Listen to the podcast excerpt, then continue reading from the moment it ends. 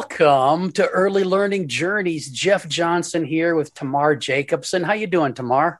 I'm doing great. So nice to be with you again. I'm glad we're together again. We've got we've got somebody else in the hot seat today. Mike Huber is with us, and uh, compared to other guests we've had, I I I don't know as much about Mike. I'm gonna I'm gonna read his uh, his his listing on his about page on his website. Um, and and then we'll dig into Mike and see what we can unpack about him. It, it says uh, Mike Huber, Master of Education, is the author of Embracing Rough and Tumble Play and several picture books, including The Amazing Erik and Bree Finds a Friend. And that's all Mike's got on his about page. Oh, so that's uh, pretty much it. There's nothing else so I, am I'm, I'm hoping I think there's more. Um, my experience with Mike is that he he one really knows his stuff and and walks the talk when it comes to early learning, and he's also a really thoughtful guy about these topics. And um, I'm really really excited to to see what Mike has to say. So Mike, we start at the very beginning. Um, what was your okay. infancy like? So when I was about 13 months, I think 14 months, somewhere in there, uh, I had encephalitis, which was life threatening. I was in the hospital for a few weeks. Um, I still have this vague memory of going, not like having a um, Fisher Price barn. If you, Fisher Price is the toy company, like this barn handed to me. It wouldn't have been the first visit to the hospital, but it, you know, but still it was like probably two and a half. But after that, so I don't remember much else about infancy, but then I didn't speak outside of my own home after that, right? So if we were in public, I never spoke. How um, long? And for how long? Oh, well, I have the story for that one. So, so probably the person who's the most, besides my mom, the most influ- influential person for me in early childhood education is my kindergarten teacher, whose name I can't remember offhand. Um, but it was probably two months into kindergarten. I still hadn't spoken. And we had these weekly readers, they were called, you know, and it was like this cool four page or eight page thing. And I, and for this one, she wrote our names on the front. And so she was just, you know, I'm going to hold it up and then just let me know if it's your name and I'll hand it to you. And so, like, the fourth name that came up was mine. And I remember watching and didn't say anything. And I was aware of all the other kids, like, knowing it was me and, like, oh, it's the kid that doesn't talk. And she said, oh, this person must not be here. So she put it, but instead of putting it in the back, it was like four names later, it came up again. And I still didn't say anything. And I was looking around because all the kids are looking at me but I really wanted it because the weekly reader was the coolest thing for me at the time. And then a few names later, it came up again, and I said, "It's mine." and she just no reaction at all. Besides, "Oh, here you go," and then read the you know held up the next name. So there, because that was the thing I was afraid of was too much attention, right? And so after that, I just started talking. You know, just what that a brilliant it. teacher! What a brilliant teacher! I know. But uh, can I? Yeah. Can I so, ask, and that's how I approach you, other kids now. Yeah. Can I ask you? Are you making a connection between your um, encephalitis and not talking? I is that what you do think? Yeah, I do think that um, my first time in public really was suddenly being away from my home for several days or weeks.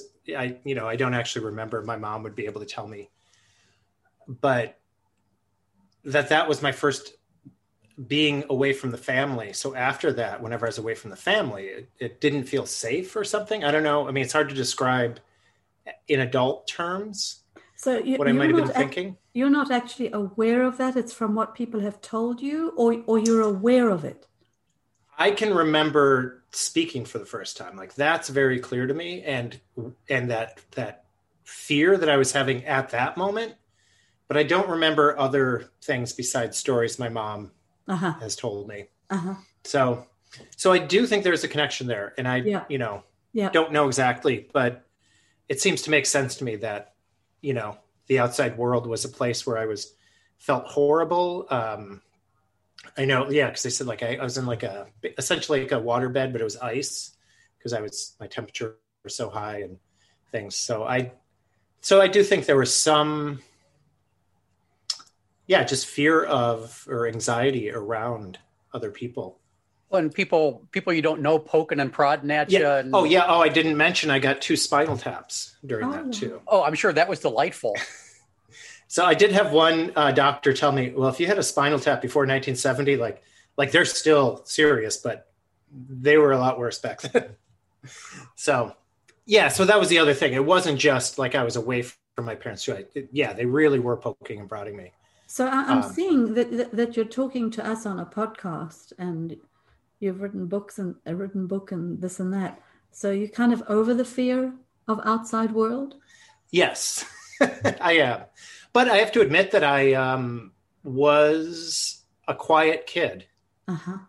um, my mom always laughs at that because then I became a very uh, um, verbose adult. Uh, and I don't know, I guess I got involved in theater in high school. So I'm one of the theater nerds that that broke me out of my shell a bit.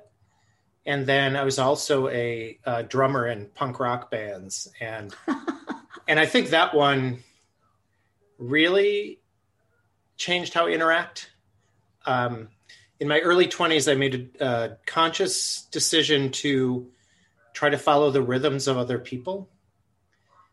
And what I found was when I was talking to someone who was, um, you know, older, like a senior, you know, because I would, I worked retail. And so someone would come to the counter they'd walk up slowly, hand me something slowly. And I would just slow my pace down and talk to them kind of more what I sensed the rhythm was. And I found that I could talk to people more, right? That then if someone came and they seemed in a hurry, I would hurry too. And and the more I did that, the more I would have these back and forth conversations with people. Um, We So- we got to we got to go back to the drumming. Um, No, we- Yeah, we, yeah. We, we can go back to the drawing, but I just wanted want to say that um, I, I have often talked about the fact that we have to learn the language of a family, mhm. um, and it's not necessarily Spanish or Greek or whatever. right, right. It's those things that you're talking about. So that's really interesting that you got that Yeah. through the drumming and the rhythm. Sorry, Yeah. sorry. I have another story yeah, about where I might have that too, but sure, sure, that's interesting. you want to know more about the drumming. huh? Um, your your dr- I, I want to more know more about what Mike looked like as the drummer in a punk rock band. What was Well, the I- hair I- situation? I had hair. Um, it was always short. Um, I stopped combing, combing my hair in seventh grade, I think, but it was always fairly short, so it didn't really matter, and it kind of just stuck up. Um, I did not do like anything that punk rock besides just no, no, messy hair. eighteen inch uh, razor blade mohawk N- or anything. no like that. mohawk. Um, I did bleach my hair for a while, mostly because I had really dark hair and I couldn't dye it any other color. So I bleached it with the intention of dyeing it and then got tired of the process and just left it. Just too much, too much, too much work. And then it became the, the, you know, my look for a little while. Um, And any safety pins through the nose or ear? No, no, there definitely. Well, what I would do is, so in high school, I had a job delivering newspapers, and so I made a deal with my mom that I would buy my own clothes with the money I made, but I got to choose the clothes, and so it was all thrift store things. So it's, you know, ill-fitting pants and shirts and things, and um, you know, so not not that sort of I did have a leather jacket for a while. Um, and actually, I remember when I taught in New York, um, this um, one dad came up to me, Puerto Rican dad, and just said, I just want to tell you that, you know, I've seen how you interact with these kids, and it's great. And I also know that some people just look at you and think that you wouldn't know how to care for kids. Is that I get the same looks, right? They don't think, uh, you know, I could be a uh, caring dad that's you know at home and with my family because of who I am, and I, I think that's probably true for you. Um, so there was definitely like a, a connection. That's cool. Where where did you grow up? I grew up in Buffalo, New York. Oh, I lived there for 17 years. Oh, really? Oh, wow. Yeah. I don't remember seeing you there. Um, yeah, so I grew up in Buffalo and lived there until 1989, and then I came to the Twin Cities Ah, well, that's why I came to Buffalo in '88. Ah, yeah, Oh. just missed each other. Buffalo couldn't handle both of you at the same time. So, uh, Mike, I'll need I'll need you to send me any uh, photos or or recordings of the punk rock days if you have them that I can uh, append to this episode because I think Okay. be awesome. Yeah, I should. Yeah, I will. Um, and and um, so, what kind of once you started talking in kindergarten, what kind of student were you in the elementary years? So I was, well, one, I was at school every day. I didn't miss a day of school until I forgot when, like middle school sometime. And actually, I, the most the most days I missed of school was in high school when I got suspended, but that's a different story. Um, yeah, so I was really interested in reading, especially, and in first grade, my teacher did a thing called Brown Eyes, Blue Eyes, Oh, um, which I think was one another one of the most influential things that happened to me. Because it was I we were in a suburb of Buffalo, so our school is pretty much all white, and we did this activity um, where um, I'm you know I'm not the best person to describe it, but especially because I was six when it happened, but essentially the teacher did spend a lot of time explaining the activity and that this is not something you play at home. We're going to talk about what we're learning from it all you know all these things. But then it was essentially setting up like all the blue-eyed kids got to like like if they wanted to play with something and it was a brown-eyed kid playing with it they got to say no i, I want to play with that or and it really did i mean it was only like half a day and it really like kids suddenly became very um i don't know mean in a way you know? And then it flipped in the afternoon and then the brown eyed kids you know and the blue eyed kids. And for me I, I think it stuck with me. Like the, the what what the lesson was supposed to be really stuck with me that i always sort of felt empathy around people who might be an outsider. And um you know i've since learned i'm never going to know exactly what people go through or what they're doing but again kind of that same idea of the um, finding the rhythm of people or, or the language of, of families. Um, I think that's where I really slowed down. So in college, I would end up being the only guy in a women's studies class and the only white person in a African American theater class, and you know just learning about cultures. Because to me, it was like, well, I don't know anything about this. I should take a class on it and finding myself in these positions that as a white person growing up in the suburbs i didn't find myself in but i think it really went back to that first grade experience of just kind of i don't know what i'd call that like sort of having some like i said empathy like it just really deep inside me of like oh that something there isn't right so and you know, I'm sure it spoke to you in a deep way because as a very young child, you didn't talk. And so, you know, people must have looked at you sometimes yeah because that's you were not talking. Yeah, yeah. I hadn't So- really put those two together before, but yeah, that was still definitely with me that I was that kind of weird quiet kid. Isn't it wonderful? I mean, I was marginalized when I was young, and it's so helpful afterwards to, to understanding and accepting all kinds of other people. Yeah. And certainly it can go the opposite way for some people, I think. For sure. A sense of rage or or um I was out I didn't have control and now I will you know by controlling others or something. But So Yeah, what, no. do you think, what do you think makes you different and that you don't go in that that you didn't go in that direction? Um, I'm definitely reflective, and I don't know if that was because I was a quiet kid. I remember my one uh, grandma referred to me as being a little bit like a lawyer, where the family would have a conversation. I just sat there for a while, you know, and then I'd finally say something, but it, you know, was I guess insightful or whatever. You know, uh, she was talking to me when I was like 13 about that, but you know, so even so, I think part of it is I'm always reflecting on either what I'm experiencing or what other people might be experiencing. And I guess also just my love of especially film, like fiction film, but reading also a bit. But I know so many nerds that read so much more than me that Well, you're an observer, obviously. yeah.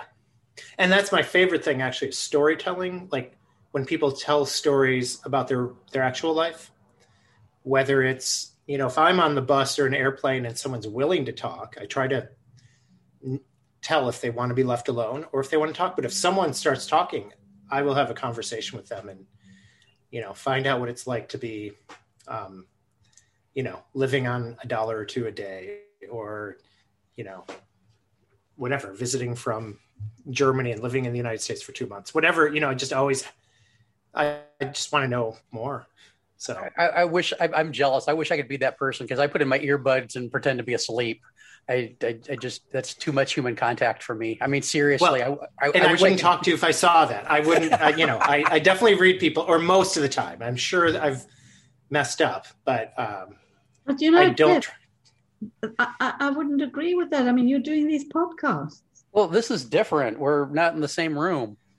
I, I no seriously on a plane I would find that so emotionally draining that it would it would just suck all the energy out of me for wherever I was going. It, it really would, and I I don't like that about myself. I'd rather be able to do what Mike says he does, but uh, that's that's totally where I'd be at.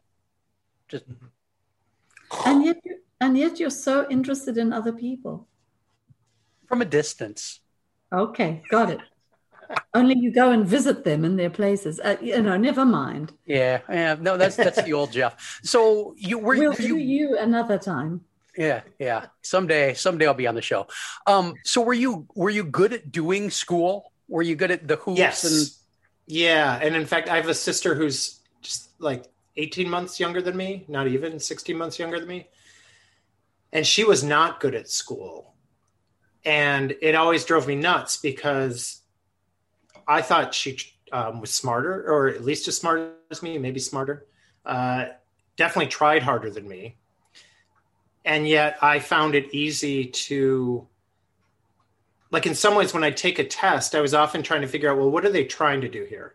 They're, you know, like they're trying to give this answer that makes it sound like this would be the answer, but it's actually this one. Or, you know, I, I found myself doing that all the time where it was more about the thinking about what the person making the test was doing rather than the content.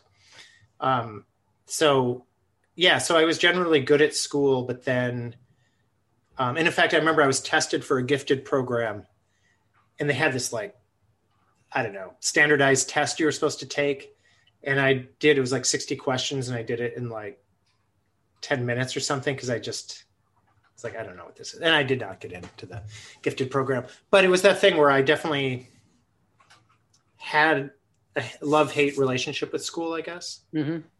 And generally, it was more like having relationships with teachers, especially, and then in high school with um, kids as well, mostly theater or art nerds. Aside from that kindergarten teacher, were there any other teachers that uh, that stand out as either highly positive influences or or the opposite of that in your life? Yeah, I mean, I uh, I would say that one of my favorite teachers was my physics teacher that nobody else seemed to like. But what I liked is he would tell stories to explain physics concepts, and I can still remember the stories even though I didn't go into physics and can't, you know, could I couldn't do like complicated physics, but I remember the basics of angular momentum from his discussion about his college roommate having a motorcycle and discovering that once the motorcycle stops, it will fall over. But as long as it's the wheels are spinning, they stay upright, right? You know, I mean, like pretty obvious things, but the story was kind of funny, you know.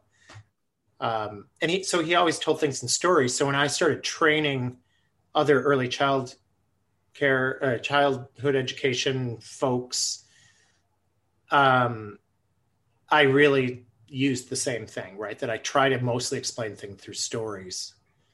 Because, and I know it's not like not everyone learns like I do, but I feel like you can engage with a story more than like the word cognitive development or something. Yeah, I think we're still, I mean, we still got those 10,000 year old hunter gatherer brains that are kind of wired to sit around the campfire, even if it's on Zoom and right. share stories. So, yeah. yeah. yeah. So when was there any any time in those those uh those school years that uh, you started thinking about early learning as a thing? Uh, did you do any babysitting, any of that kind of stuff? I didn't at or? all, and this is the part I I neglected to say. My mom, when I was in high school, my mom started doing um, family childcare. Oh. I guess when I was actually in middle school to start, and I wanted nothing to do with the kids. I would get home from school, go upstairs, turn on my stereo, put on headphones because otherwise my mom would complain. Um, but the, th- the other thing about my mom is in the basement, I had my drum set. And so after all the kids left and we had dinner, I would be practicing with, you know, my high school punk band or whatever. My mom sort of put up with the noise. She put up the noise of young children in the daytime and of me and my older brother um, in the afternoon or in the evening. Um, but I really didn't have an interest. It's kind of funny. Um, never occurred to me that I'd be teaching young kids. My, yeah, I'll just say it that way. so, how did it happen? Well, um, so first I got my bachelor's degree in American Studies. Uh, so totally different. Then I moved to the Twin Cities and I needed a job. And there was this whole group of uh, people in punk bands that worked at a childcare center. um, it was great. It was. Um, Why the children? yeah. Well, and it, so the staff was um, almost completely either white punk rockers in their 20s or um, black women in their 40s. and in Minneapolis, for that age group, this was a while ago now, but um, those 40 year olds all went to the same high school because there was only one high school that black children went to um, back, I guess it would have been in the 70s. Um, and so we all like, and then so if there was a concert the night before, you know, all the white kids would come in like, oh my God, you know, stayed up too late or, you know, um, and then, or there was some event that all the, you know, black people went to. And so you could always tell who, oh, well, what did you guys do last night? I can tell, you know, you're all tired today. What happened? But there was something kind of cool about how we was, we kind of had each had an in group and yet like we, you know, got to know each other and we go to each other's events a bit. And, um, you know, um, in fact, uh, in my picture books, the teacher Regina is named after um, one of my first like mentors as a teacher, Regina. So, so when all you young punks were were working on this early learning program, did you did you get to have the your your punkish look at work, or did you have to yes. tone it down?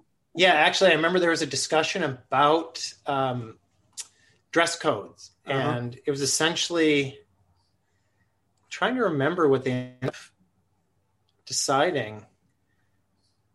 It was pretty uh, pretty open though. We'll just say it that way, right? That you could have rips in your clothes. You could have, you know, leather jackets, whatever. I think, I think it was like you couldn't have studded things because that, you know, if kids put an eye out. Yeah, yeah, exactly. Whatever. I, um, I, I, I like that. Back in back in my center director days, and this is work. This is running a childcare center for I mean, under the umbrella of the Salvation Army, right? And I had this this young girl come in. Um, she's going to college, and and she is totally punk. She's she's got the multicolored hair, the army jacket, and the the pins, and uh, there were safety pins in her ears sometimes, and and um, I I had to convince two layers of bosses above me that we should hire her and let her show up for work as herself. Yeah. Um, because she was amazing.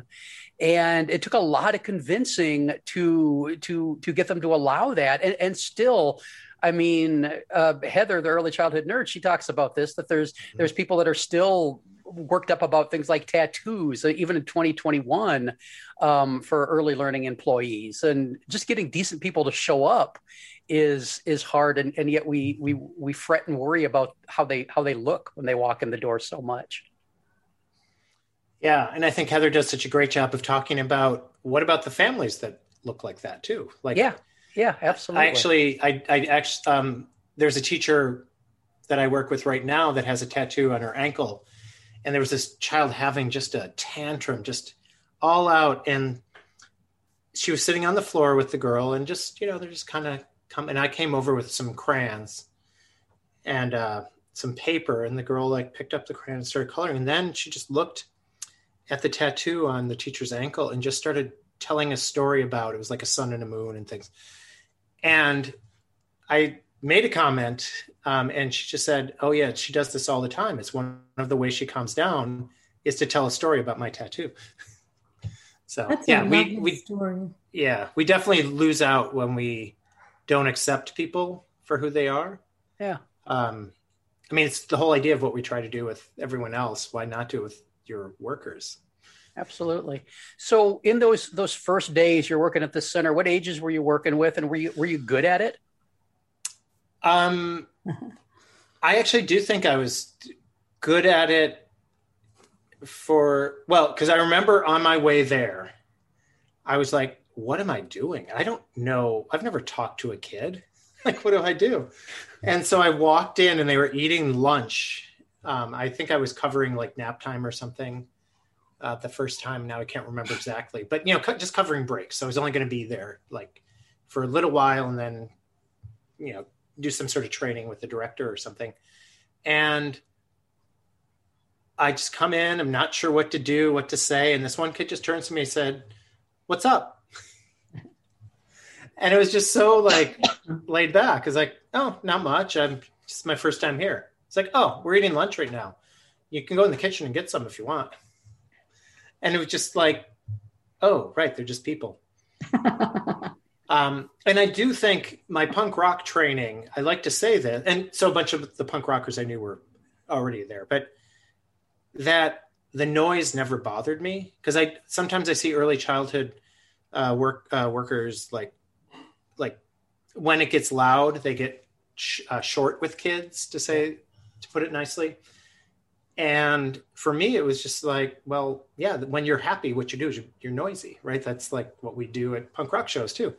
So it, I could stay kind of even keeled or whatever word you want to use when the kids were getting upset. And even when they were upset and mad at each other, I could talk to them, you know, in a more, I don't know, regulated way or whatever word you'd use for it or calmly because the noise part wasn't making me get um, like tense or stressed. It was just sort of like, wow, you guys are really mad at each other. So those types of things came pretty easily right from the beginning. So, do you, do you enjoy being with children? Yes, a lot. Um, so, because yeah, now I've been doing it 29 years, 29 and a half years, so getting close to my 30th anniversary with kids, with working with children. And yeah, what I learned is that I can really talk to them. And I think even more if I sit and listen, it's amazing what they'll talk about or how they'll explain things you know, I say I had one classroom for 17 years where it was me and 10 four year olds. And there wasn't a single day that I walked into the classroom and knew what was going to happen. You know, that just, I had some things planned of like, oh, we got this really cool new paint or something. I bet the kids will do this with it. I had some ideas, you know, of what might happen, but it never went ex- the way I thought it might, you know. And, um, so that just it you know fascinated me. And i worked in like the smallest classroom in the world.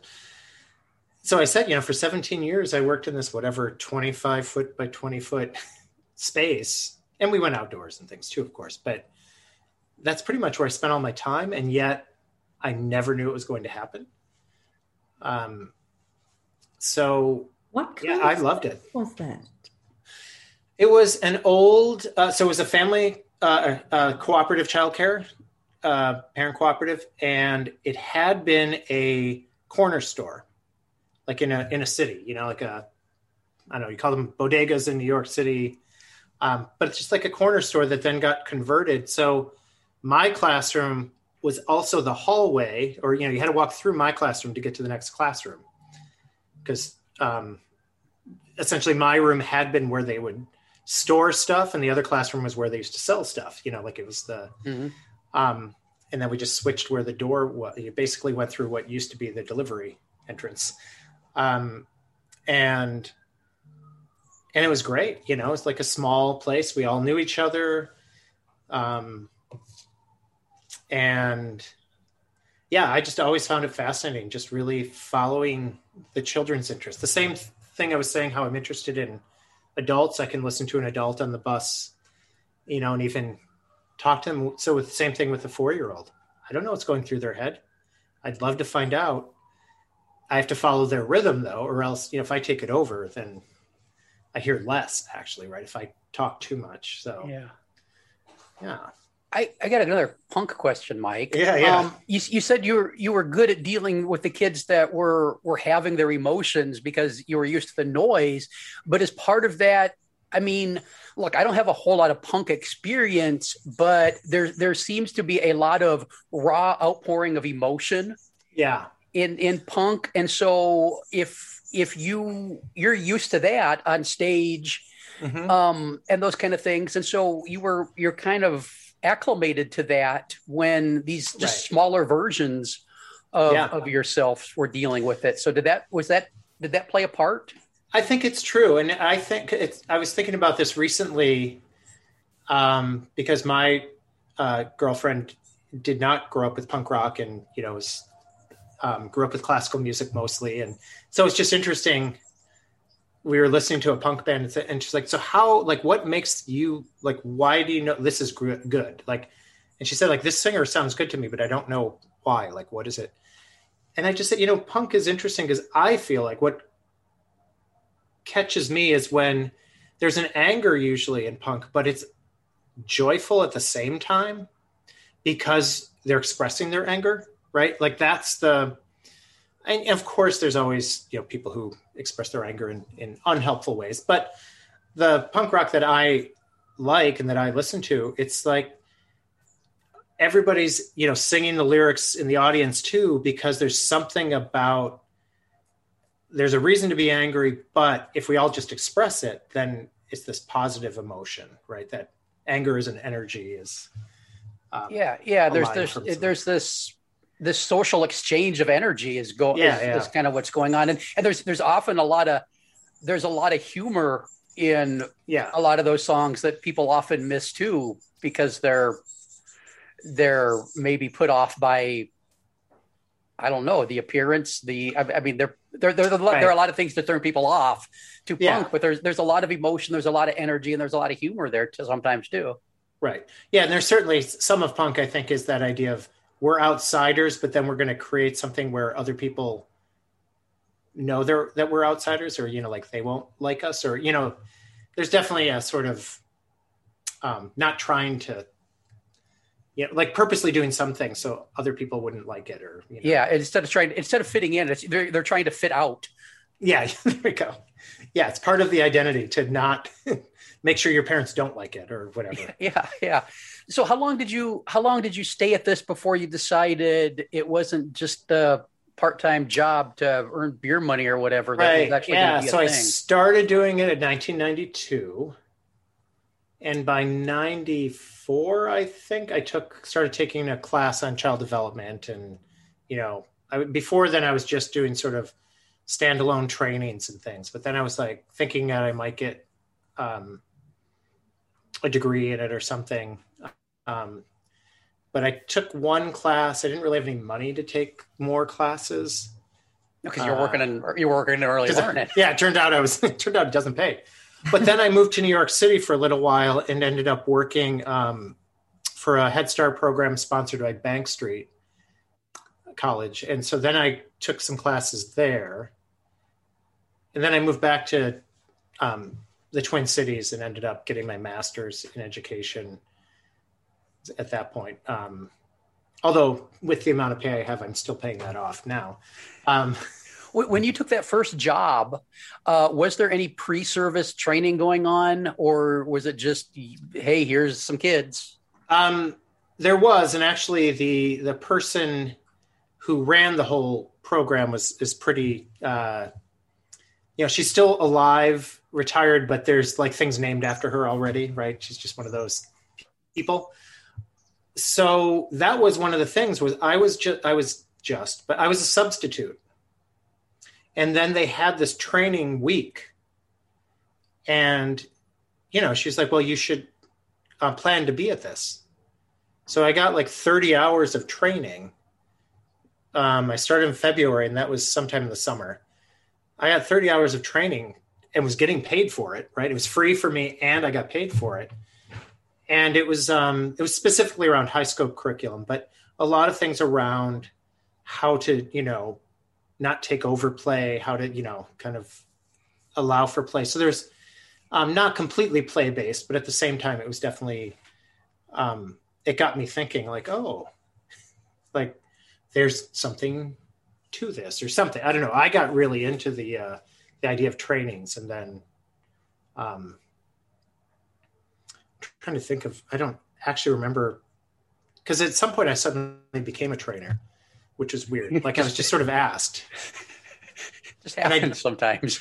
I don't. I can't remember. There was some meeting where um, the fam, the parent cooperative I worked at was kind of near the University of Minnesota and Augsburg College, which had a um, kind of pre-primary education program, and then Saint University of St. Thomas which is a child psych program. And so we'd often have students come to our school. We were sort of a, I of say a lab school that wasn't really a lab school, but we'd often get students there. And so at one point, someone from the Department of Ed was there, and then they were creating a training where they wanted something about like just children kind of doing in-depth like study or whatever. And my classroom would just like turn into definitely very influenced by Lillian Katz, would just uh, I remember one time my professor coming to visit me and the room like there wasn't very much room to sit because there's like this skeleton sitting in one of the chairs and um, all these like things that kids had made of like their like lungs with bellows and things things like they were really interested in bodies.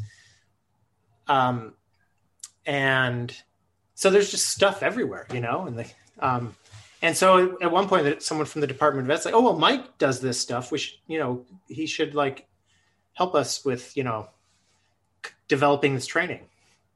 So um so that's what i did. And then then they were like you should be one of the trainers now. Emergent curriculum or the project approach is not yeah. easy to do. And i'm sure that you if you were doing it well that's why they wanted you to train about it.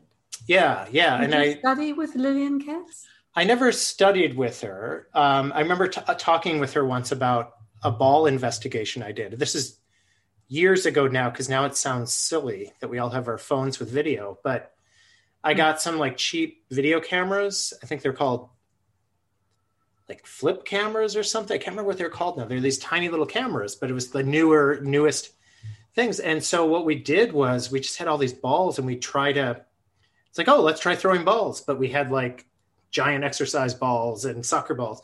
And so kids would be throwing my video them. And then we'd watch the video and they're, like, oh, you know what? The smaller balls are easy to throw. Look, you know, and they'd, they'd sort of watch their own video and then change what they were doing. Um, and things. So I remember telling Lillian, and at the time, you know, it's like video using video with kids was kind of new because it was hard to do. Or before that, bef- the technology before that was, you know, and she was just like, "Oh, write about that for my journal," and I never did because um, I got busy with whatever. I think I, I think that's when I had my uh, child. you know, so you know that fatherhood thing took over. Um, it takes up a lot of time. It does, but um, yeah so i i don't know i really liked doing that sort of emergent curriculum and especially like i mean we always had other things going on that's one of the things i'd always try to emphasize with people yeah. you don't try to do like something about bodies every day you just yeah. have all this stuff and the kids have things that they've been documenting or whatever they have reference material so they keep doing it it's not I mean, it is a dance. Maybe that's going back to my drummer thing, like of figuring out just how much do I need to to uh, just get them going again, mm-hmm. You know, and how much I just let them, you know, figure it out on their own. So, uh, yeah, so that's how I became a trainer was just someone sort of visiting the classrooms like, oh, you should do this. you know, you should talk to people. So, um, what yeah, do you and like about training? Um, I just like talking. No, uh, I actually do like talking. Honestly, I always say like I because I tend to like I'll be working all day, and then the training's in the evening, and I'm like, oh, I never feel like it. But once I get started, it's oh, I'll be fine. Um, uh, I like that. I generally have my content planned, but I don't have the stories I'm going to tell planned hmm right? So I know in my head there's like 10 different stories from my teaching that would illustrate this point, but I never know until I'm doing it which story I'm going to use. And part of it is when I do, if it's a small enough group, I'll have them introduce themselves. And so then I'll choose stories that seem to fit their situation more. Um, I've never been a family care provider, but at least giving stories of different age groups or when there's mixed ages, you know, uh, or whatever, you know, if they work in a particular population where their their culture is different than the other culture, I'll try to give stories like that. So partly I like that sort of creativity of um, making points, but also kind of the storytelling aspect and it being uh, um, in the moment, I guess. Yeah, it that keeps it fresher. For, it keeps training- it fresher for you as the uh, Yeah. the speaker when you can have you can have those different stories to to slip into different situations too. Yeah. Yeah. It's good And, to have a um, plan and then to just be spontaneous within that plan. Right. Right. I like that too. Yeah. And that's kind of what teaching is too, right? Right. Absolutely. So I, I how long did your mom do family child care? Um, oh, you'll love this story, Jeff. I think maybe four years. And basically, in retrospect, she was unlicensed. And it was, I don't know, the early 80s, something like that. And a kid got hurt.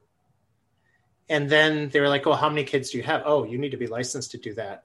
And then here's the list of things you need to do, you know, in the house to like, you know, be up to snuff. And just, just Nope. said, I'm out.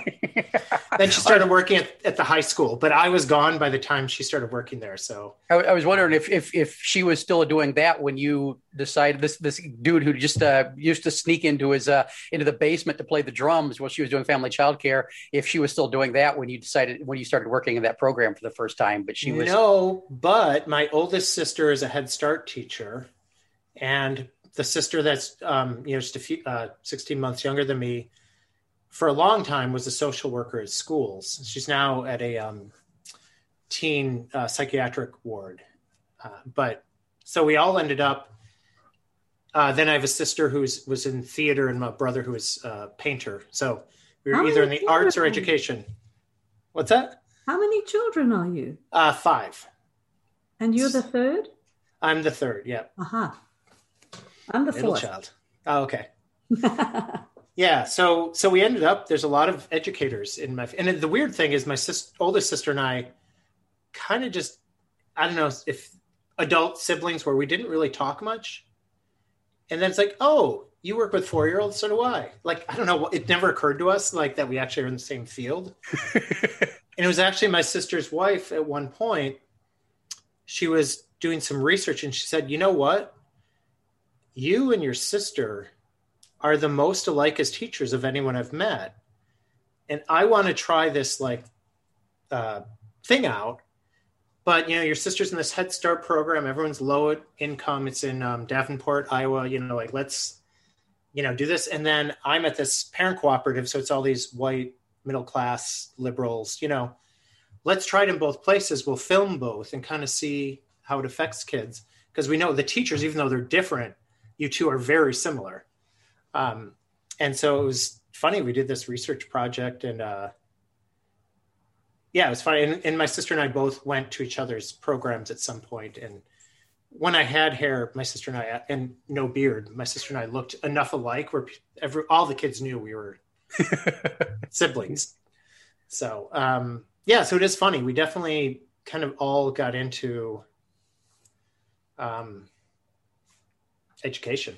I version of that. or not all, but enough of us. How how did your siblings treat you when you when you wouldn't talk? So I can't remember that part. I imagine so my oldest sister was uh tough.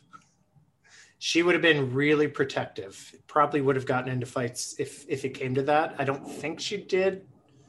But, you know, she would have like she was um in fact, she's teaching soccer camps right now, so she's in her late 50s now, but still is one of the like premier girls soccer goalie like coaches, you know. That doesn't well she coaches a team in davenport. I think it's in davenport or somewhere in iowa but um but the summer camps she's known as being like the person to go to um for soccer. But yeah so she was the tough one. My brother i bet my brother would have been oblivious at the time Uh-huh. Uh-huh. not noticed what you know whatever oh he's not talking oh, and, and the thing is i talked at home that was the biggest thing Ah, so they they only saw it when I was out. If they went, if we went to the pool or something or the Okay. park. So it was only those situations. So I talked with them all the time, and that was another thing I learned about education and the medical world is doctors thought I had brain damage from encephalitis, and my mom would say, "No, he does talk." And they'd be like, "Well, you know, one thing is parents sometimes will be able to communicate with the child even when they're not really talking." And she's like, "No, he talks full sentences, you know." And Just they- not to you. just not to you. Yeah, they wouldn't believe her. You know, they they took whatever their own word over the parents. Um, so that definitely, um, and that I only know from stories of my mom talking afterwards. Um, so, so in a way, you oh, were the, in a way you were the special child in the house. yeah, um, at least at the beginning. I would say that that wasn't always true, um, but it, it does remind me that one of my first. I don't even know what they called it. It probably is sort of like what we call assessment now, but it would just have these things, you know, that can I do these skills? And one of the things said jumps, and it just the answer was refuses to. Um, and there, there were a few things like that. Um, so my mom did save those to show me later as an adult. Um, so I'd like to think that I was, you know, trying to monkey wrench the system even even at six or five, then. whenever they did that. So, um, Mike- but yeah, oh, oh. I, I wasn't special. I wasn't the special one much past that. And the biggest thing is my youngest sister was several years younger than the rest of us, and that became like you know like whatever she was the the babe. yeah the baby. No matter how old she is, she's still a baby, right? Yeah. So, Mike, you've you've mentioned uh, mom a number of times, but not not dad. Is there what's what's going on there? Well, it's funny you say that. Um, I just did my first uh, sermon uh, in a Unitarian church yesterday for Father's Day, and it was a little bit about my dad. My dad owned his own business and worked like six and a half days a week. So, you know, he provided for us, right? Like that's the thing. Like I feel like he that's how he saw caring, you know, that's how he cared for his family, but it also meant that he wasn't really around. Um so I definitely took some lessons from him. Uh cuz he definitely like would like if we were doing something it was oh well just go try you know so definitely that idea of taking risks was definitely something my dad um, did. Although my mom did too. My mom once told me, or actually, I can't remember. She was telling one of my oh my sister, the one that's just younger than me. There was something that she's like, oh, I didn't know if I should do this. And my mom said, or I didn't know if you'd want me to do this. And my mom kind of just like kind of got kind of mad and said, when have I ever been mad at you for trying something? And it was true. Like could never think of a thing, but that my, that part my mom and dad both had of just like go go try something, you know. So so I was you know performing shows in punk clubs when I was still in high school, and you know, and I know there's a double standard. My sister, they never would have let my sister you know stay out past you know ten o'clock on a school night or nine o'clock, whatever. Um, so, although I did actually have my one sister on a school night she went to a recording session with me to play French horn, and I got her home at six in the morning on a school day, Mike, like from overnight. Mike, come back to dad. okay, yeah, I am avoiding, aren't I? Thank you. Okay, so dad, he mostly it was that he wasn't around, Absent. absent, and he was an alcoholic. Um, which he was always a little bit drunk, but he was never someone who seemed like out of control. Because I think sometimes when we talk about alcoholics, it's like somebody who just, you know, wild tempers or this or that. And, you know, for him, it was just sort of, you know, a little bit buzzed all the time. And if you talk to him at night, he might fall asleep in the middle of the conversation. So unavailable. So unavailable. Yeah, that would be the the way I'd describe it. Um, and then later in life, but this is after I was already in education, he kind of after he retired and for a little while was off of alcohol, he started getting involved in like a food shelf and and things like that. Um, and definitely got more into, I guess, a caring role in some way, not necessarily education, but uh, but still in that caring role. But yeah, so I think for the most part, uh, I don't know. I, I think in a lot of ways, maybe it was the lesson of for what I wanted to be as a male, as a you know, as as a father as well as an educator, um, kind of the opposite, I guess. Yeah. So yeah, so that's about. I mean, it, well, in my teen years, I definitely had the the angst towards my dad, but I, I don't think it was any more than most of my friends. For me, it was around the absence of him, but um, but at the same time, you know, we'd like go to hockey games together, like we did some things together Mhm. that whole time, but it was never. Um, It's like okay. he never he no, he never saw me play it, music, for instance. It's okay. I mean, we're not going to judge him here. But yeah, no, I'm just trying to think of how he influenced me. Like, whether was it Right. negative or was it positive, right? And uh, I feel like I, yeah, I feel like that I wanted to make sure I was like there and listening and, um, I don't know what the word is. Uh, I think in retrospect, I also think he was on the spectrum, maybe.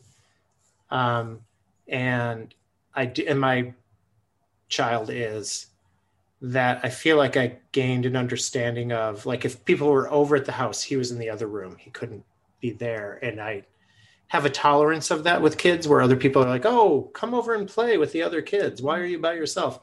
And I've always kind of had that. So that's definitely a lesson I got from my dad. And then when my child was growing up, it's like, "Oh, I recognize this. I know I know what to do with this." Um, yeah, so Was, is your was child he- a boy or a girl? what's that? Is your child a boy or a girl? So they're non-binary, um, and yeah, very much. I mean, it's really interesting because they knew from three or four years old, like, what is this boy-girl thing you're talking about? Like, they mm-hmm. didn't have words for it, but they knew, like, when it was time to choose the cupcake at four years old at a party, and they were like, I don't think they're blue and I think it was like they had a Mickey Mouse like thing on them or a Minnie Mouse. And my child's like, I don't like, I don't know what this means. I just want chocolate. Like, which ones are chocolate? I don't know. But but they, you know, like from so early on. So that's another thing for me. Like um, these issues around um, gender identity and trans issues and things. I've been kind of part of for a long time and I actually facilitate a group for a discussion group for parents of trans children and youth every month. So I've talked to, you know, hundreds and hundreds of parents who've gone through these things. So um, so gender and gender identity is something that's um, on my mind a lot and and you know so I purposely wear nail polish in the classroom just to get discussions going with kids Not just. I actually like the look too. Although this, thank thankfully, this is just recorded, right? People aren't going to see. Yeah, as far as you know. The polish is kind of chipped. We'll just say it that way. Um, yeah. So uh, oh, I can't. I can't abide by chipped nail polish. I know. I know. You're just like, can't believe we let this guy on. I don't care Um, who's wearing it. It's, it's, I mean, I'll go to, uh, if I'm at the grocery store and like the the cashiers get chipped nail polish. I'll go to a different line. I, I just yeah. can't. I can't. I can't. Um, was your is your dad still around? No, he died a year and a half ago. Okay, so he he he. I mean, how did he respond to the when when your your book got your books got published and that kind of thing? Was he? Um, he, well, in retrospect, he was proud of me. How Um, do you know? he, well, mostly after he died, all these people, oh, you're the one who wrote this, book," and they would describe my books. It's like, what? Like the only thing my dad talked about was he thought the author photo I had on the books looked like um, my mugshot. And he would always, but I also knew that that was his way of showing appreciation, right? That, you know, yeah, um, dad joke. yeah, it was dad jokes. And then um, also that there were names of um, a nephew and my child, but not my niece. He's like, so he read all the all the picture books, right? Because it's like, um, I noticed, you know, you didn't have uh, her name in there. and I was like, well, I I have to write another book. yeah, well, that was at the at the time I thought I was going to write more picture books, so that was the name I was going to use, and then I wrote the Rough and Tumble playbook instead. But that is very fresh for you. Only a year and a half that he died. Yeah, yeah, and I think that's where it's um You're processing it. yeah, yeah, for sure. Yeah. So uh but yeah, in some ways it was interesting to see how me and my siblings were dealing with his last. He had uh several things, stage 4 cancer, I forgot what the other illness and then eventually ALS as well. So there was sort of this spiral and then it was, you know, us all Mike. having to deal with each other. There's a book in there. There's a book in there for There is. you. your relationship with your father. Oh yeah, there, no, there is for sure. Um, I'm in the middle of writing a different book right now, so the idea of taking on another, I was just like, I've got a deadline in two months. Yeah. So, no, yes, this- this You're is- right. This is a book that can percolate. yes, that is true. That is true. Yeah, let it percolate for the next twenty years, and, and Wow. you'll be ready for it. Stuff sometimes some stuff needs to brew a long time. So how did how did the Rough and Tumble Play book come come about? When did you Yeah. start seeing that as a focus, and and and how did that how did that become part of the path? So I was always good with the quiet kids, and I think I kind of know why now that you've heard some of my story.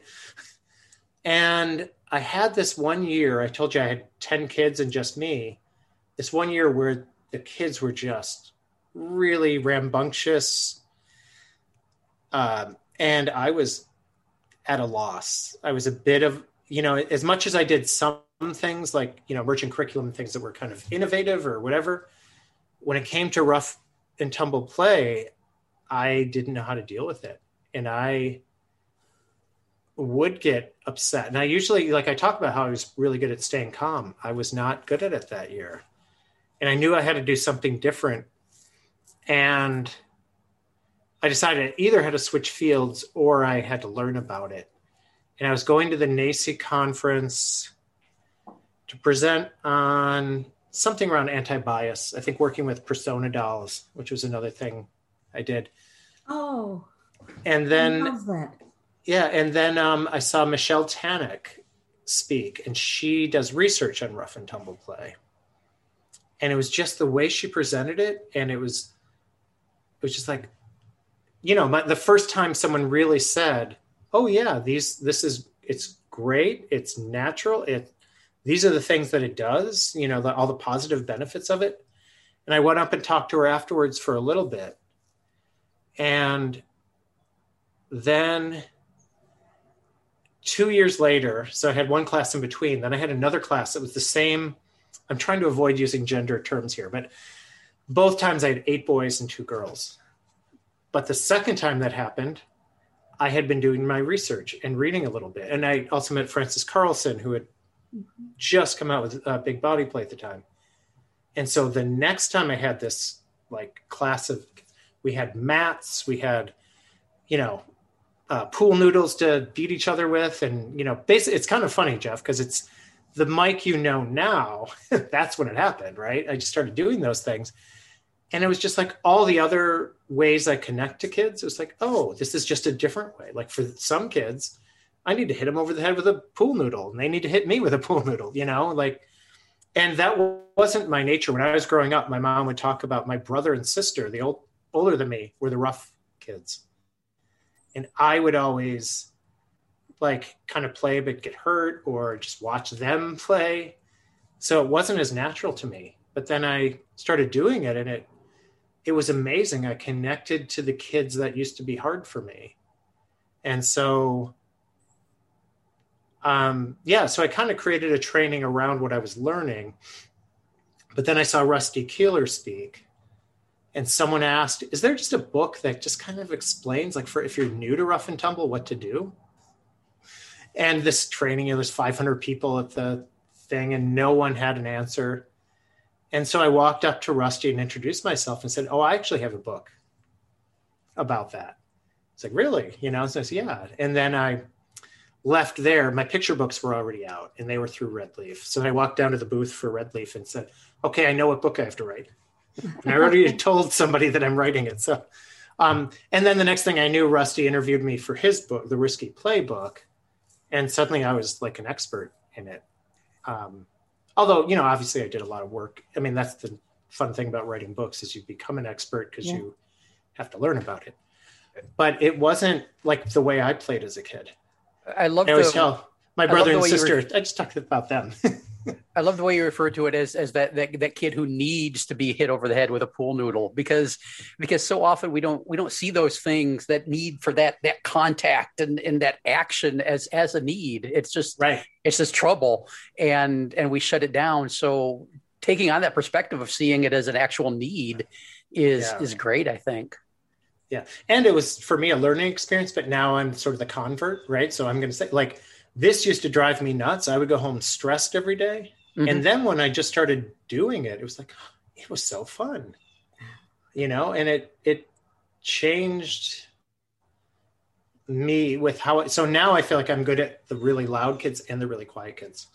Hopefully I meet the kids that are in the middle too, but I've always been good with the kids who are like, they're, they're always going under the table so they don't have to play with a big group of kids or whatever. And, um, and often I'm now finding that the same kids sometimes are they do both, right? When they are playing, they're like gotta like be whacking each other and then they need to be left alone. Yeah. And so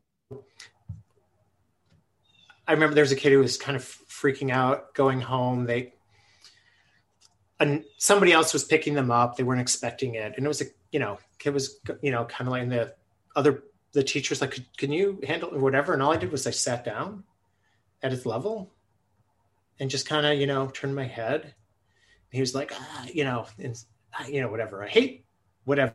I hate the nanny or whatever it was. And I just like, you're really upset about this, huh? And then we just like sat there for, you know, five minutes while they figured out who was supposed to be picking up and stuff but that type of thing like sometimes people get i think it's because they the adult gets stressed and doesn't know how to interact. And i just went down on his level i wasn't sure what to say. And that's what i often because they ask me well how did you know what to say? I never know what to say. Right. All i know is to sit down kind of breathe or whatever and then um, usually emotion is the first thing i'm going to say. Or just you know acknowledge like boy, that really, I wouldn't say sucks probably with the particular population I work with now, but like, oh, that, that's, that's too bad. That's, you know, that's um, it's rather unfortunate or whatever. Uh, I would call that emergent relationship. Yeah. Yeah. Um, but then it's that thing. And in some ways that's a hard thing for some people Oh, well, like emergent curriculum. Yeah, there you go. well, it's the same thing, right? Because you don't know the other end of it. Right. And and could, isn't it something we could all benefit from, even as adults, having having Yeah. some version of Mike sit down next to us and, and say, "Hey, hey, that sucks," and just and just be and just be in the moment and uh, and see how things unfold. That's why I still go to therapy for 27 years or whatever. Because I Yeah, always I want that person. Yeah, it's just like, boy, that sucks. it's called validating feelings. Yes.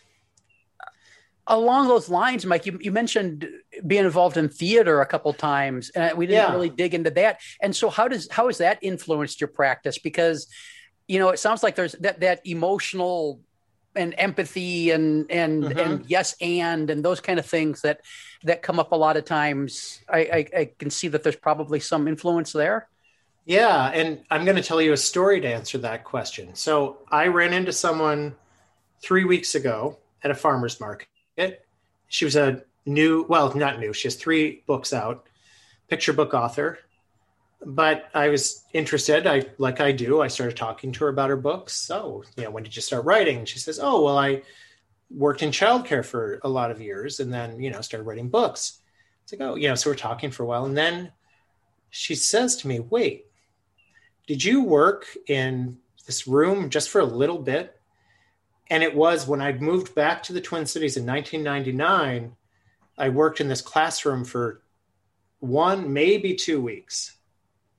She had just gotten out of college and had started, was her first classroom teaching, assistant teacher or whatever. And she said, You read Caps for Sale. And that changed how I teach. And she said, when I saw you read it to the kids, and all the kids were um, acting it out, and they were pretending to throw caps at you, and you just, and she said, I realized I had to use my theater background when I was reading books to kids. I honestly don't remember the story at all, although I was wearing a cap, much like the caps for sale, uh, the peddler in that book at the time, and I, and I just was like, I'm sure I did. Like that, you know, I remember like that's how I Sounds read like books me. to kids. Yeah. Um, but she said that, you know, that idea of using theater. So when you're reading to kids, like you, or telling stories, which I also do, even what just when I ask kids to clean up, they don't want to clean up, and I like, like fall down to the ground. Oh no! Or you know, don't clean up the blocks. Oh, I wanted to do that. You know, and I just get theatrical, I guess, and it's just fun. You know, it's another way of playing with kids. Um, so I definitely use theater in that way of really, um, it's funny to um, exaggerate emotions and it's funny to, or funny is the wrong word, fun, because it also, you connect with a person at two levels. One is the, the thing that's funny and we're actually connecting here. And we both know that what we're really doing is just cleaning up or we really, you know, we're just waiting for the bus for the field trip, but you're telling a story until that happens. Like that's always going on, but there's also this other thing that, you know, is fun or, you know, funny. So I definitely use theater a lot with, um, uh, just ways to connect with kids, you know, and, and part of that too is that it's not all shouting or big things. It's often like whispering. You know, often when I'm telling a story or reading a book, even there's going to be parts where I'm barely audible.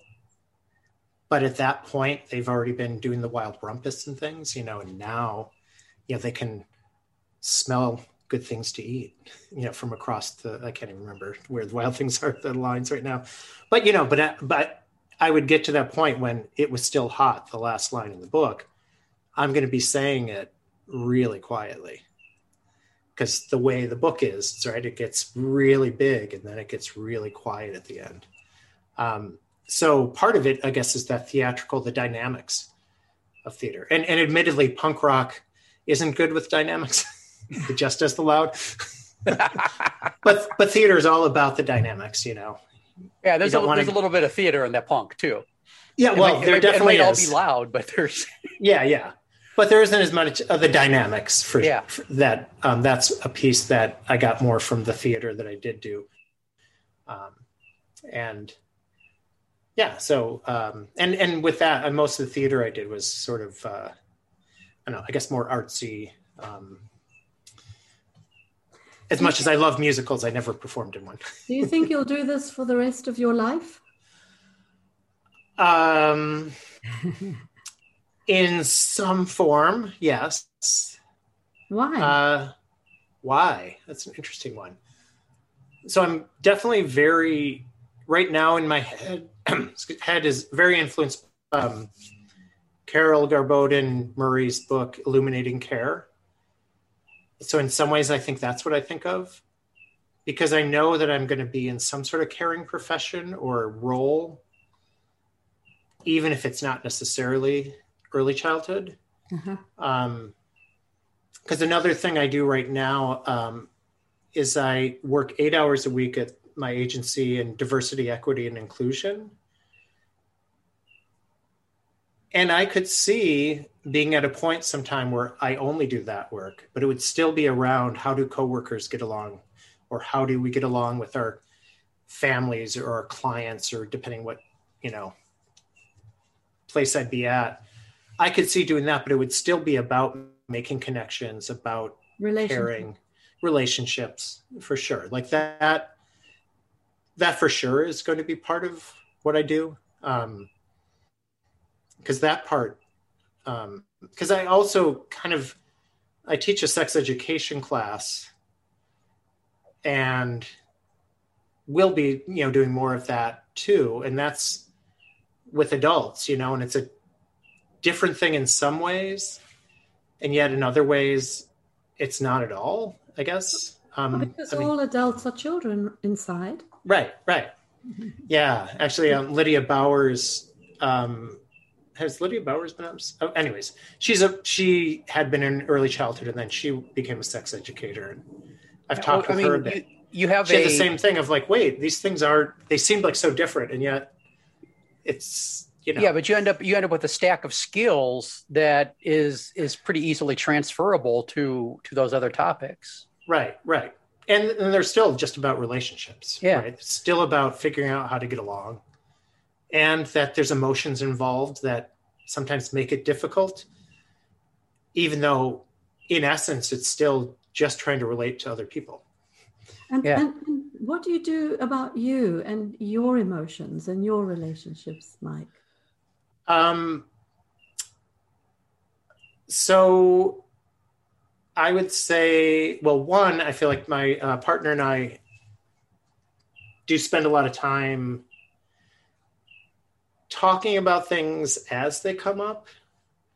And it's been three years now. So it's not this like thing where, whatever, I had been married for 17 years. Um, and that one definitely got to there were definitely things where we just didn't talk about and then they just kind of eventually came out in not so good ways um so you know I, I i know that something might come up obviously but but i feel like we're good at really talking about things as they come up i feel like mostly through my church at this point you know i've like kind of connections there where i can talk about things as they come up. I'm not in therapy currently, but I definitely um, have been in. You know, I do think that kind of, I can't remember exactly what you said, Tamar, but like that, having that person, you like validate your feelings. Validate my feelings, exactly. Yeah. Yes. Yeah. I feel like I have people who do that right now in, in positive ways, but certainly having someone who um, you know doesn't also know like if it became something where it was um like i remember with the divorce of like oh some of the people i would have been doing this with now are now feeling like they have to choose sides like mm-hmm. are they going to li- listen to me about the i don't know i heard from her that this you know mm-hmm. and that's where therapists and that's when i was you know seeing a therapist where you needed someone who just had no connection yeah. to anybody um in my yeah, life. I, I interviewed my my therapist. I, I, mean, I needed someone who had a sense of humor to start with. Mm, mm-hmm. oh, for sure. Yeah, I wouldn't just choose anyone, but um, but you know, there's that thing of uh, needing that sort of separate thing because right now, like I say, like I have people at my church or something, but you know, if it was if I had issues about things within the church or whatever, it would feel weird, right? Or Right. Yeah. wouldn't feel people could truly validate my feelings because they are part of it in some way. Or you know, I, I, I always say if, if we were brought up by an adult, you need therapy. yeah. I someone told my child that well, your parent, you know, your dad has done his job. If by the time you're an adult, you realize you need therapy.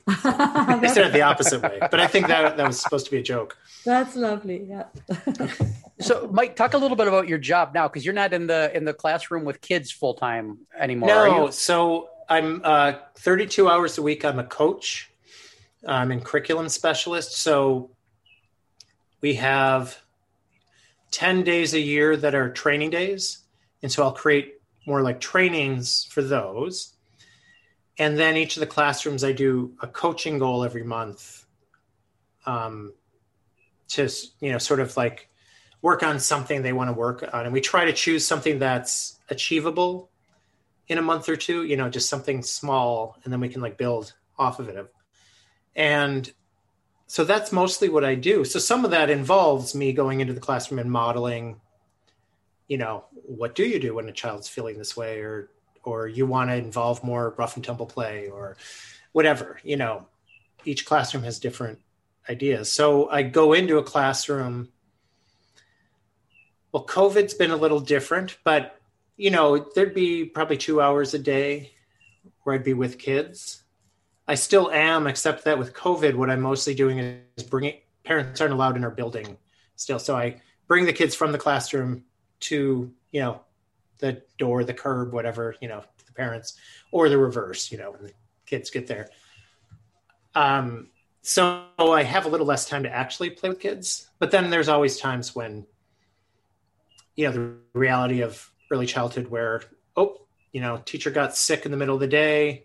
We can't get a sub in quick enough. So I might end up in a classroom that way still, but it's definitely a lot less. Uh,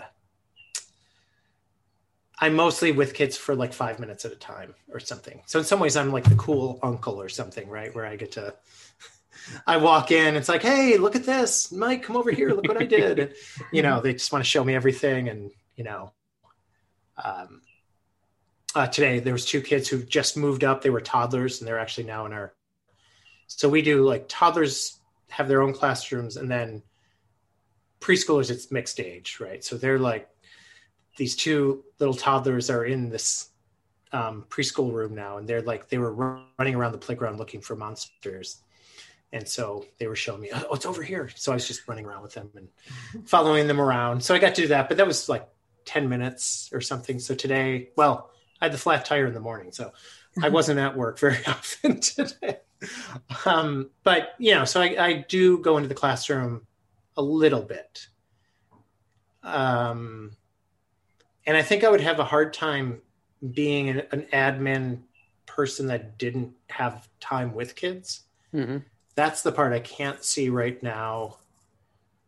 Um, doing that, like you know, where I just never saw kids. I don't know. Well, it sounds like it's a good balance for you where you're at now. You've got the you've got the kids' time, but then you've got the uh, the problem solving training side Yeah, of it yeah. as well. So sounds Right. like a Yeah. good gig to have.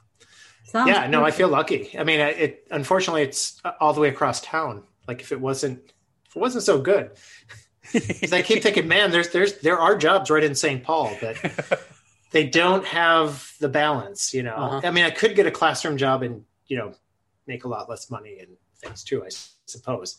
And I also like that our agency also has occupational therapy, children's mental health. There's all these other services, and especially because I do the diversity work, I work with people from all the departments. So partly I mostly I'm working with the teachers or the kids hmm then I also work with these people in other related fields, and I really like learning, you know, about those things. And and so my next book is on inclusion.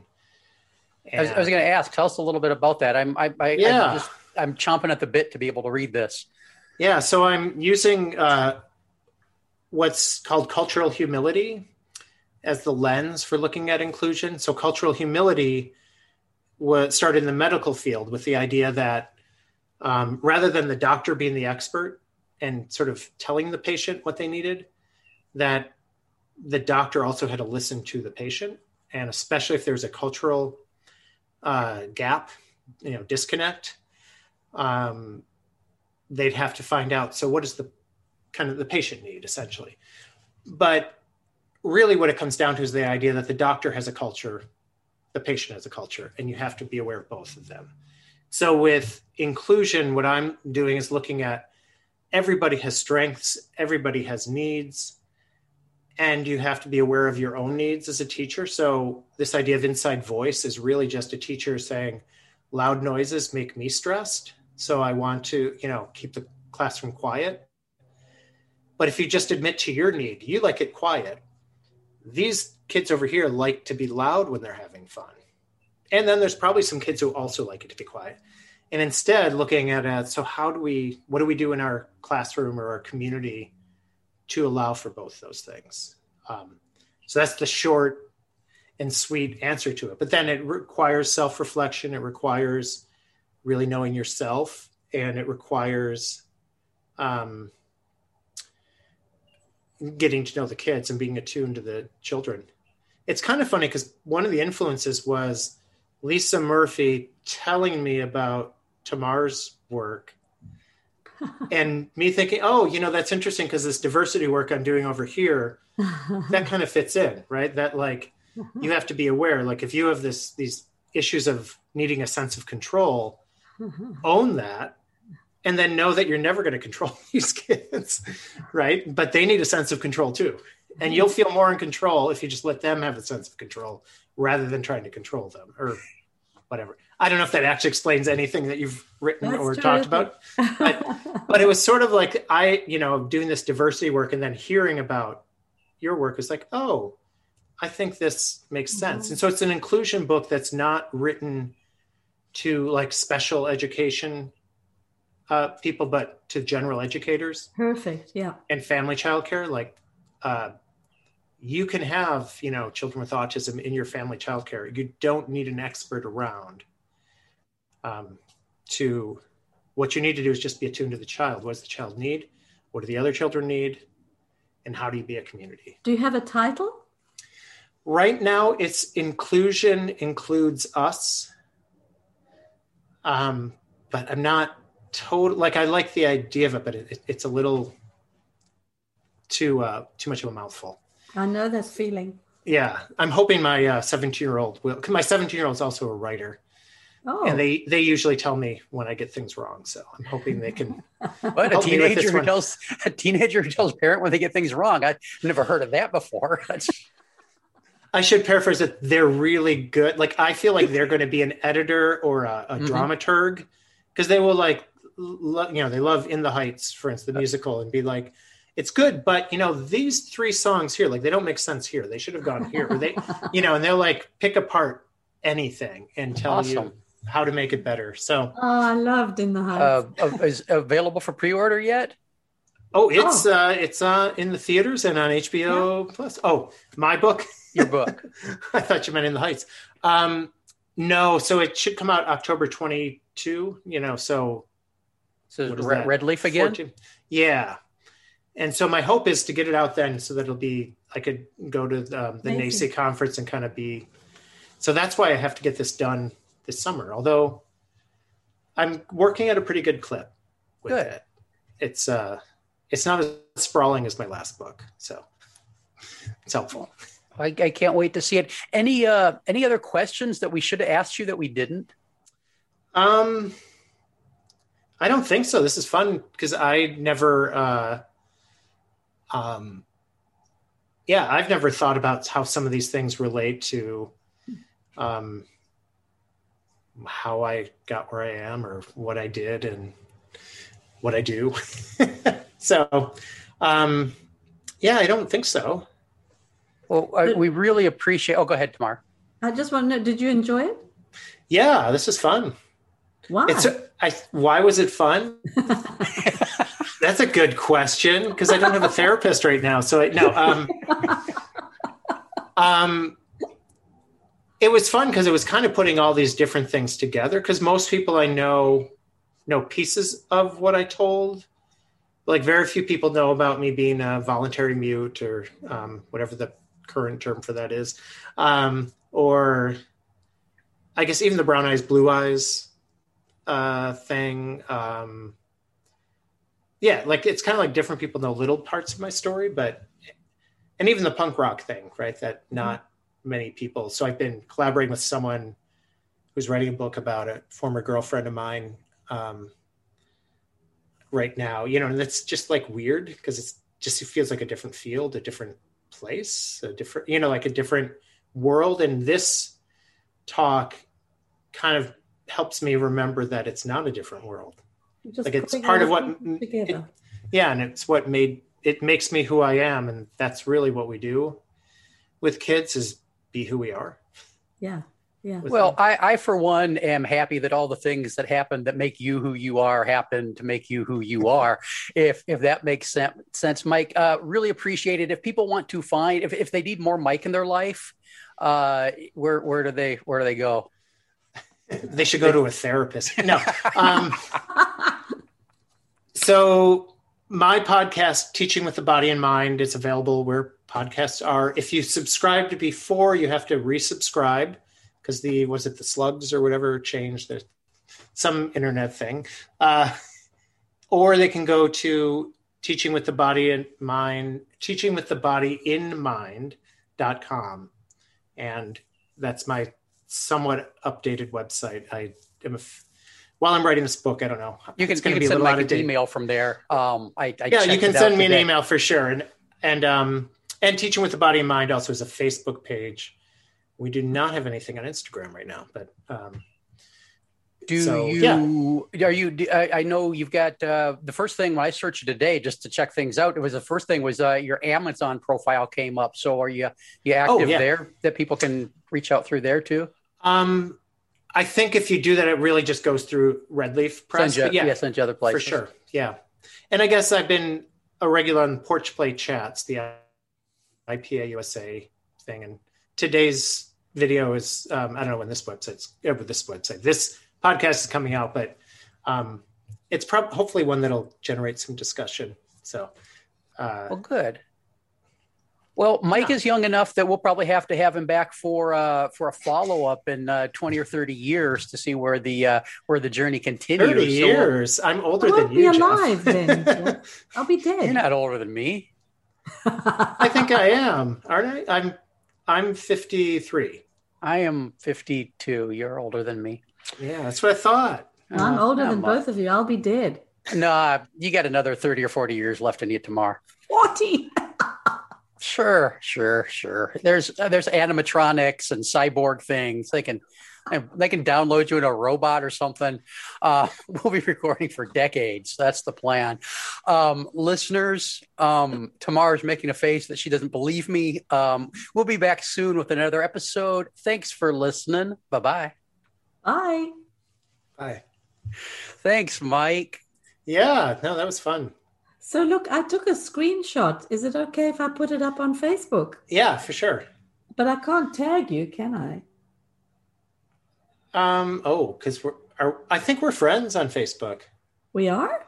i think so Oh, I'll look you up. yeah i'm pretty sure i don't know at some point Okay. heather or jeff or somebody convinced me like oh you should be friends or, or your name just came up because of the we have so many mutual friends Uh-huh. just- Okay, good. yeah, so, so so- do you allow me to tag you? Yes for sure And you, Jeff? Um, yeah, you can. Uh, I mean, You're going off Facebook.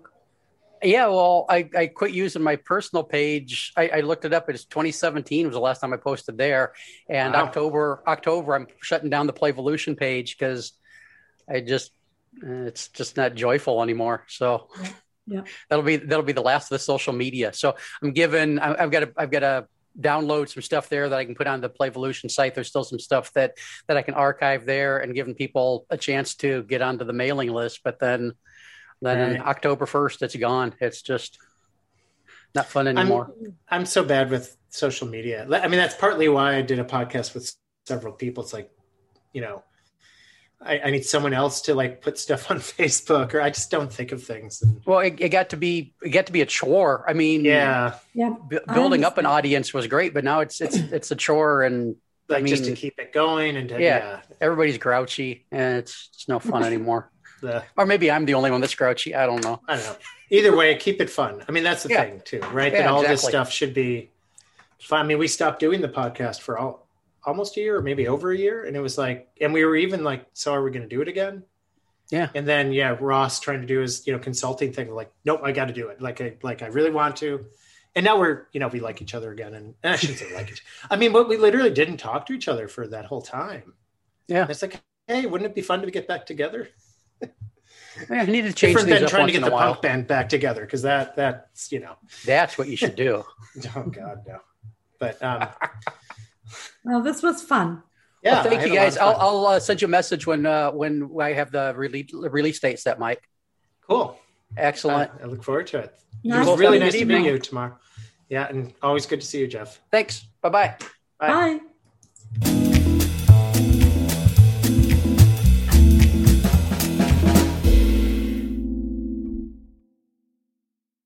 This has been an Explorations Early Learning Upstairs Studio production. Oh.